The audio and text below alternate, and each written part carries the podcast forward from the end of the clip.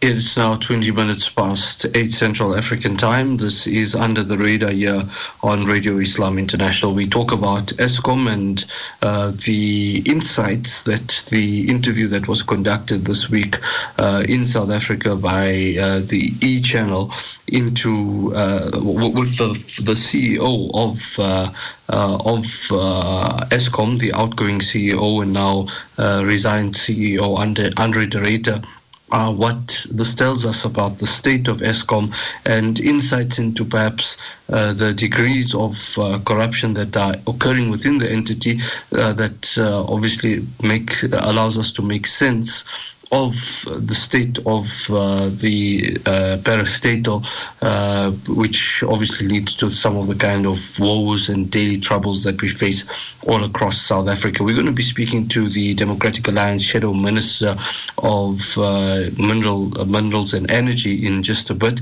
But before that, this this is one of the uh, most spoken about parts of the interview when the uh, CEO of Eskom was asked about whether Eskom is seen as an eating bowl for the ANC and aligned parties.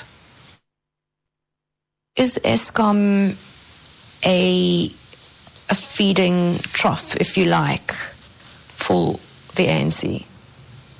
I would say the evidence suggests that it is. I expressed my concern to a senior government minister about um, attempts, in my view, to water down governance around the 8.5 billion US dollars that, by and large, through Eskom's intervention, we got uh, at COP26. Mm. And uh, the response was um, essentially, you know, you have to be pragmatic. You have to, uh, in order to pursue the greater good, you have to enable some people to to eat a little bit.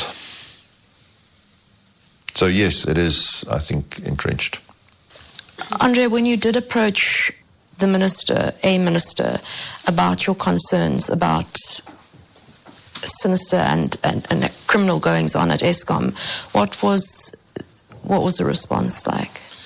So, when we pointed out that um, there was one particular high level politician that was involved in this, um, the minister in question looked at a senior official and said, I guess it was inevitable that it would come out anyway.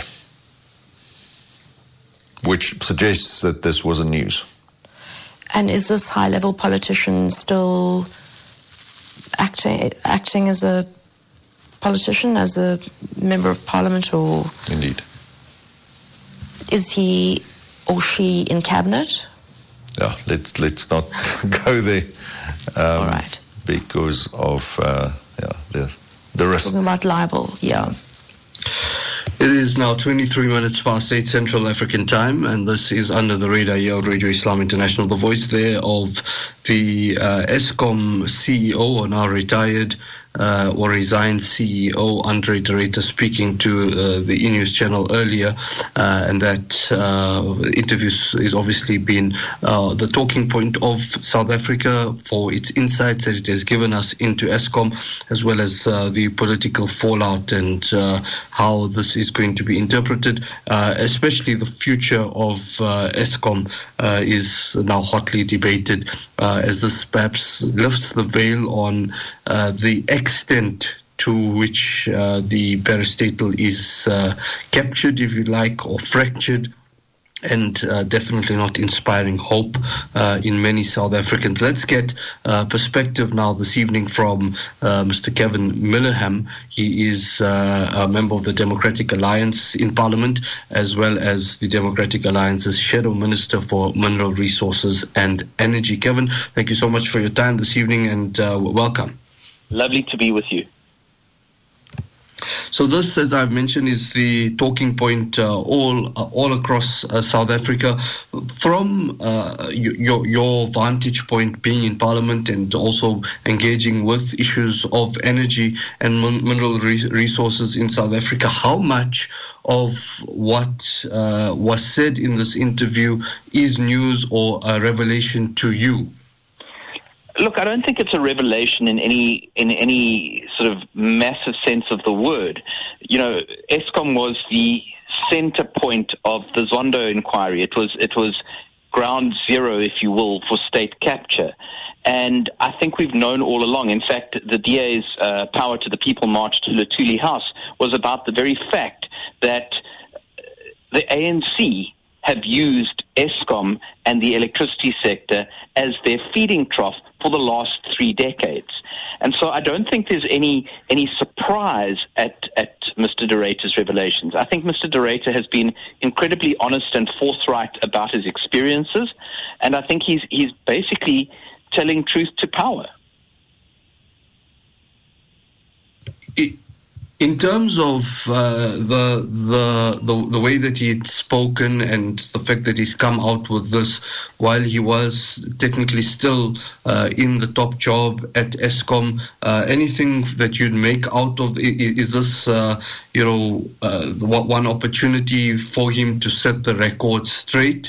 uh, or as you know the, the, the, counter allegation to that, as we've seen even reported in in, by, in, in the media today, some people would uh, question whether uh, you know this is a, a, kind of way to save his face, save his legacy, uh, having not been uh, able to achieve a dramatic turnaround, and this you know is, is one parting shot to be able to save his reputation.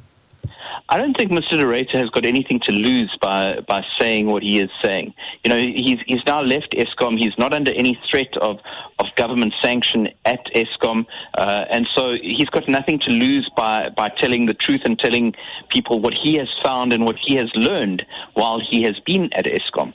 I think also that, that his comments in the interview about how he tried to take the matter up with the South African police services and that it was uh, basically shuffled around and, and, passed from person to person, etc., uh, are quite telling that he tried to report it to a minister, and one can only assume that would be his direct report, uh, Minister Pravin Gordhan, but uh, I, I, speak under correction there. I don't know that for certain, but that's who he reported to.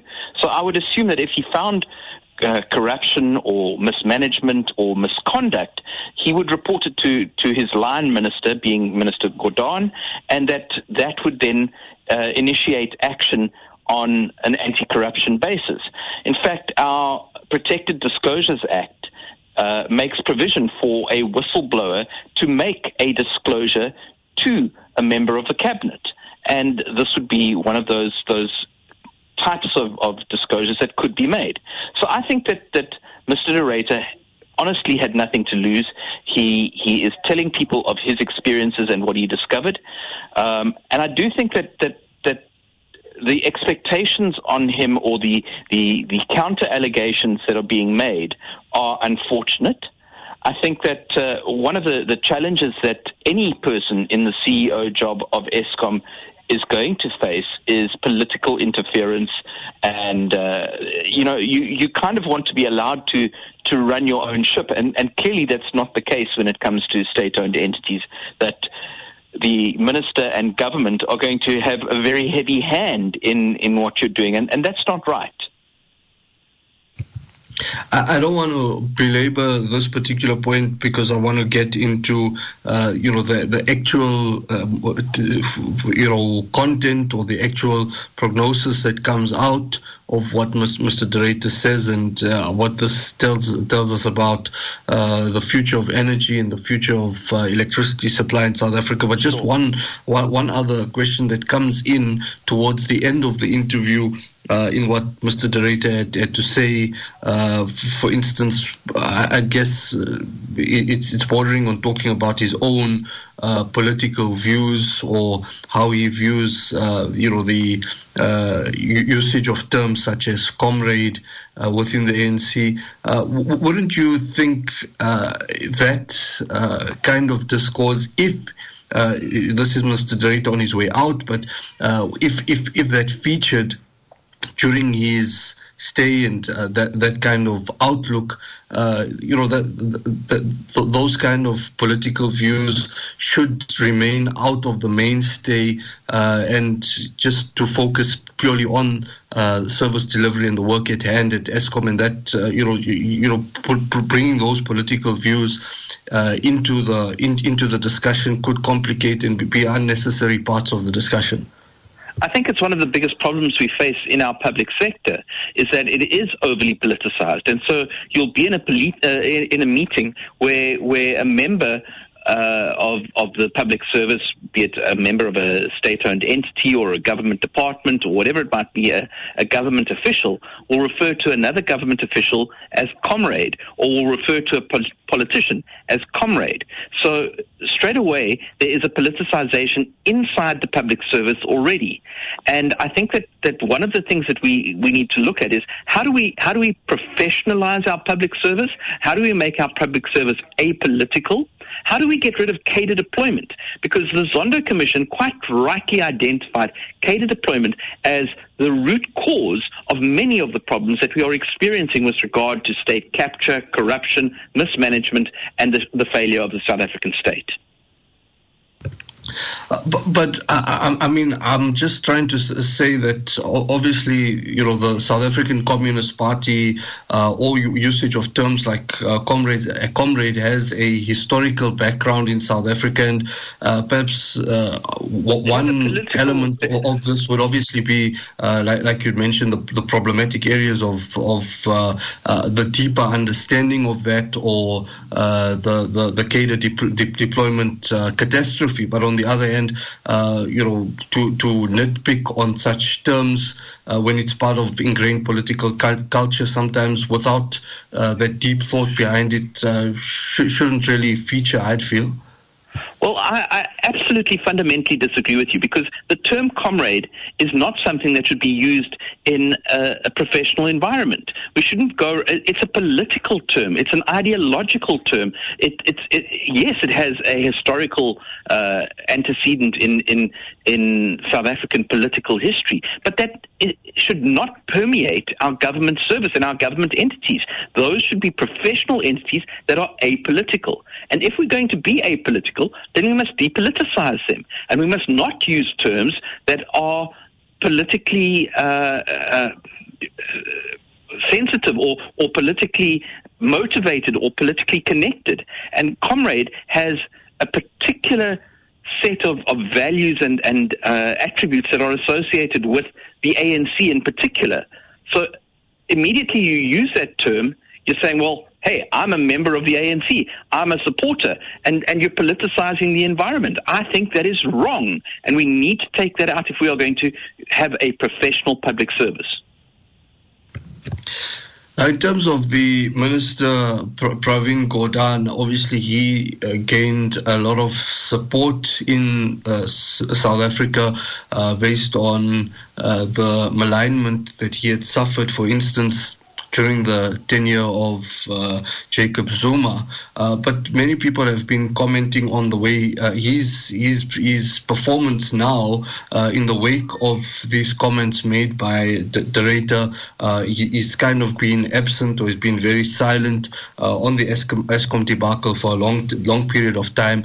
And how how would you rate the performance of Pravin Gordhan and perhaps the the flack that he's been spared by some in the media, uh, despite all of, of, all of this happening under uh, under his, uh, his, his watchful eye, and this, this, is his portfolio per se. And and now it seems as if he's uh, he's also been. Uh, you know, not not, uh, not not providing the necessary political support for Mr. De Ruyter at this critical time. So let me start by saying that uh, Minister Gordhan and I have a long history. Uh, he was my opposite number on cooperative governance and traditional affairs. I do think he did a, a fairly good job as the commissioner of the South African Revenue Service. I think he did a fairly good job when he was Minister of Finance, but I think he was way out of his depth when it came to cooperative governance and traditional affairs. And in his move to public enterprises, he has been more absent than present. So I think it's time for Minister Gordhan to get out of the way I think it's time that, that uh, President Ramaphosa fired Gwede Mantashe and Pravin Gordhan and replaced them with competent people who are going to address the issues in Eskom, in the energy sector, in electricity, and sort out load shedding once and for all. Because you're quite right. Pravin Gordhan has been absent. And if you look at, at public enterprises in general, the Denel is in trouble. SAA is in trouble. Eskom is in trouble. Transnet is in trouble. Alexkor is in trouble. I could go on and on and on. All of those are under Minister Gordhan's direct control. So Minister Gordhan has not covered himself with glory. I think that with regard to Mr. De Ruyter, he did not support Mr. De Ruyter. He came out, uh, he's been relatively silent up until now, and post the interview, he then came out and attacked him. When, when Gwede Mantashe accused Andre de Ruyter of being, I think the words were uh, treasonous and undermining the state, where was Mr. Gordhan when those, those comments were made? Nowhere to be seen. So I, I, I have absolutely no sympathy for Pravin Gordhan when it comes to this. I think he should be fired. What, what, does this tell us? Uh, the, the, fact that uh, you know we have this long period of silence, and then after that period of silence, the only thing he says is to actually attack uh, a man who's come up with uh, explosive uh, allegations on the actual state of Eskom. I think it tells us that, that Pravin Gordhan has got absolutely no control over the cadres that are looting and destroying our state-owned entities. And I think Mr. De Ruyter is absolutely right that those state-owned entities, and in particular Eskom, have been used as a feeding trough for the ANC and its deployed cadres. But uh, does it make him complicit? Well, if he's done nothing about it, if he's if he's been a silent or absentee minister, then absolutely yes. One of the things that that uh, was promised about four years back was the unbundling of Eskom. That hasn't happened. We're four years down the line, nothing's happened. President Ramaphosa announced it again as part of his energy action plan in July last year. And again, we're, we're no further down the line than we were four years ago. This was something that Minister Gordhan was directly tasked with. He hasn't done it. So that's just one example of a minister who is out of touch with the issues and the, the crisis that is happening in South Africa on a daily basis. You know, we, we've moved from effectively stage one, stage two load shedding to pretty much persistent stage four to six load shedding over the last couple of weeks. Every single day of this year, we've had load shedding. That's never happened before. That's never happened before. There hasn't been a day that's gone by that we haven't had load shedding. South Africans are hurtful. They've had enough. And they're saying it's time we see a change of government. It's time we see a change of ministers. It's time we see real change that brings electricity to our people. And moving on from the the, the, the ministers involved, uh, and you know, the, the, perhaps, or, or, we could still stay at the level of, of ministers. Uh, we, have got uh, the, that allegation that you've mentioned being made before, and it's been repeated in the wake of this interview uh, that uh, this uh, amounts somehow to treason. I mean, can we make sense of exactly how anybody could consider this to be uh, treasonous? And uh, your your comment on the responses uh, from the likes of uh, Minister Mbalula. Well, let me start by saying that any accusation of treason is is ludicrous. It's uh, Gwede Mantashe shooting from the hip as usual and not thinking anything through. And, and to be perfectly honest, Gwede Mantashe is as much to blame for the energy crisis that we find ourselves in as Pravin Gordhan and anyone else. You know, he oversaw the ANC that deployed cadres like Brian Molefe, Matshela Koko, uh, uh, uh, Minister Zwane, who, who facilitated state capture on a, a, a massive scale. And, and that's not me saying that. That's the Zondo report that says here are people that need to be held accountable. So if they're saying that in the Zondo report, why has no action been taken against those people? Why have they not been criminally charged? Why are we not seeing uh, the, the, the, the, the hard line against corruption that was promised by President Ramaphosa when he was first put into office as president? Where is that hard line? And why have we got ministers like Gwede Mantashe, like Fikile Mbalula, who, well, he's not really a minister anymore. He's on his way out uh, as the as the Secretary General of the ANC. The ANC have a rule that you can't be a, a member of the cabinet as well. So he's on his way out. But we have these people who are saying that this is treason.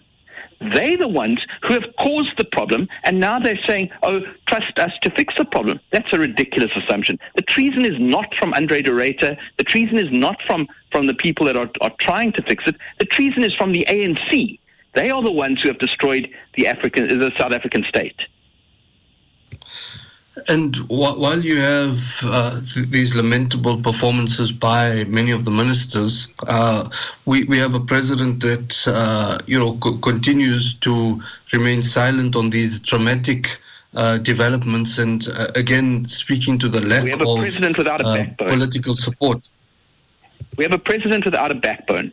We have a president who has, in the three weeks since the state of disaster was declared, done nothing. We don't have a minister of electricity. Not that we want a minister of electricity, but he, he said he was going to appoint one. Where is that person? Haven't seen it. Where are the regulations that, that enable the state of disaster to, to be uh, implemented? Three weeks down the line, nothing.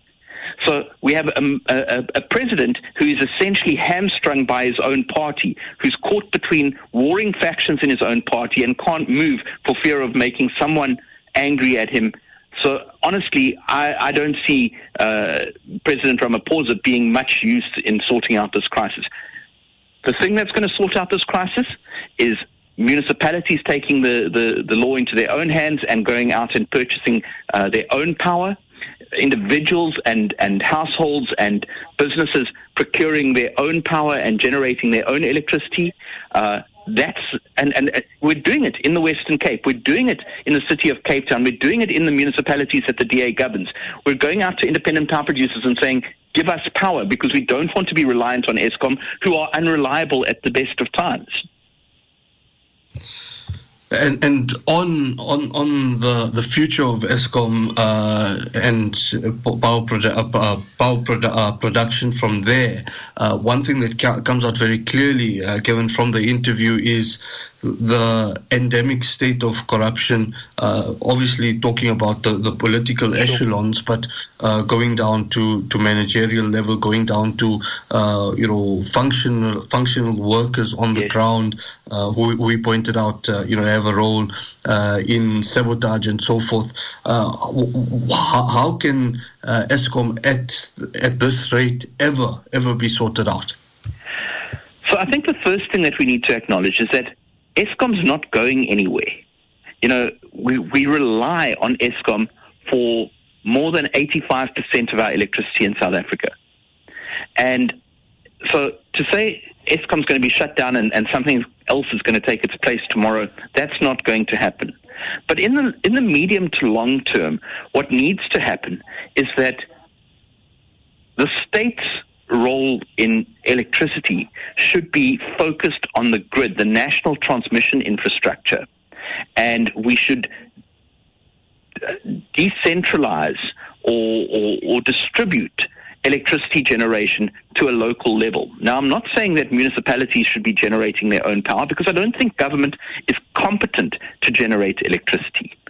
I think that we should be looking to to independent power producers and saying, guys, here I am, uh, George municipality. I need 100 megawatts of electricity. Put it out to tender and and uh, see who comes up with the, the best proposals and the best prices. And we do it that way. And we do it on, on a 20 year contract, and then we, we move on to the next town and we go, okay, we're now in Umgeni municipality, we need 50 megawatts of power and put that out to tender. And we have a distributed uh, power system. We have a decentralized power system that is not reliant on these massive power plants that are uh, single points of pay- failure and then having to transmit electricity over massive distances to to uh, other areas where, where it's being utilized. So Eskom's role is that, that, that transmission grid.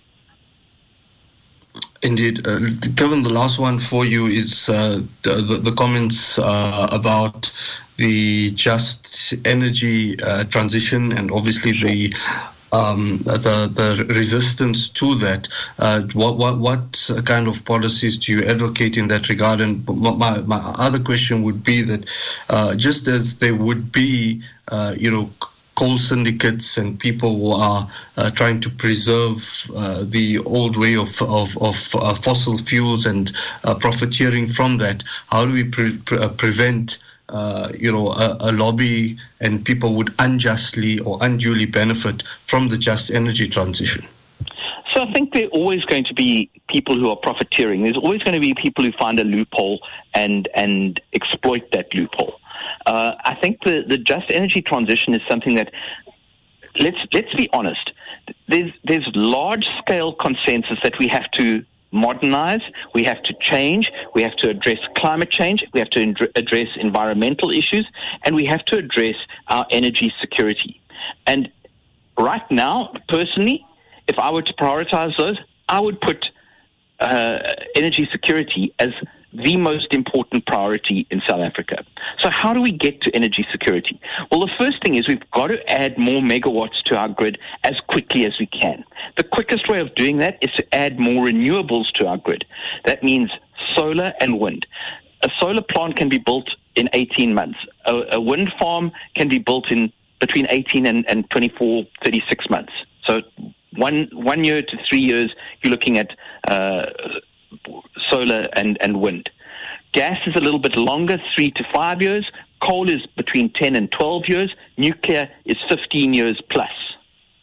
So if you want to add more megawatts quickly, you, you're looking at renewables. That's the first thing that we have to prioritize. The second thing is, well, how do we then move away from fossil fuels? And here we have to say, well, okay, the world is not willing to invest in coal fired power plants. No one in the world, no finance house, no bank is willing to invest in, in coal fired power plants. We had we had a project in South Africa that was uh, a, a proposed IPP for a coal plant in Limpopo, and that fell through because they couldn't get financing for it. So the, the, the, the simple fact is there's no money to build coal plants. So we have to go down a just energy transition route. And then we have to look at, well, how do we take those people in the coal fired plants, the people that are servicing those plants, the people that are, are, supplying them with raw materials. How do we take those people and find work for them? How do we create an environment uh, where, where they are being reskilled or upskilled or, or transferred into other technologies? And the, the first part of that is, you know, electricity is electricity is electricity. So if you if you are a, a high voltage technician, you can work in a in a high voltage environment, whether it's a coal plant or a solar plant or whatever. You're you're able to work in those environments. But if you're a a, a, a, coal uh, technician and, and, and, and work in the mills or in the in the boilers or whatever it might be uh, in in a coal plant, you have to be reskilled. And so that's what we've got to look at. How do we, we, we move those people into new jobs? How do we find new jobs for them and, and, and get them working? One of the things that I do think is, is very important is that we acknowledge the fact that the lack of electricity in South Africa, the load shedding environment that we, we live with every single day, is causing our economy to stagnate. It's causing us to have the highest unemployment in the world. And if we can address that, if we can bring uh, additional generation online and build new power plants of whatever whatever source, whether that's solar or wind or gas or nuclear or whatever it might be. But if we can build those power plants and guarantee electricity in South Africa, we will start to see the benefits as people reinvest in our country. And that means that business will grow and employment will grow. And all of that will lead to addressing that just energy transition that we so desperately need. And that is being funded by, by first world countries. I mean, there, there's $8 billion that has been allocated to South Africa for that just energy transition. But oh, the problem that we've got is is the various factions inside the ANC are fighting over who should benefit from that, and that's what we've got to counter. Thank you so much for your detailed comments and all your time this evening at short notice. Uh, Kevin, I thank you so much and have yourself a great week ahead. Absolute pleasure. You have a great one. Thank you. Bye bye.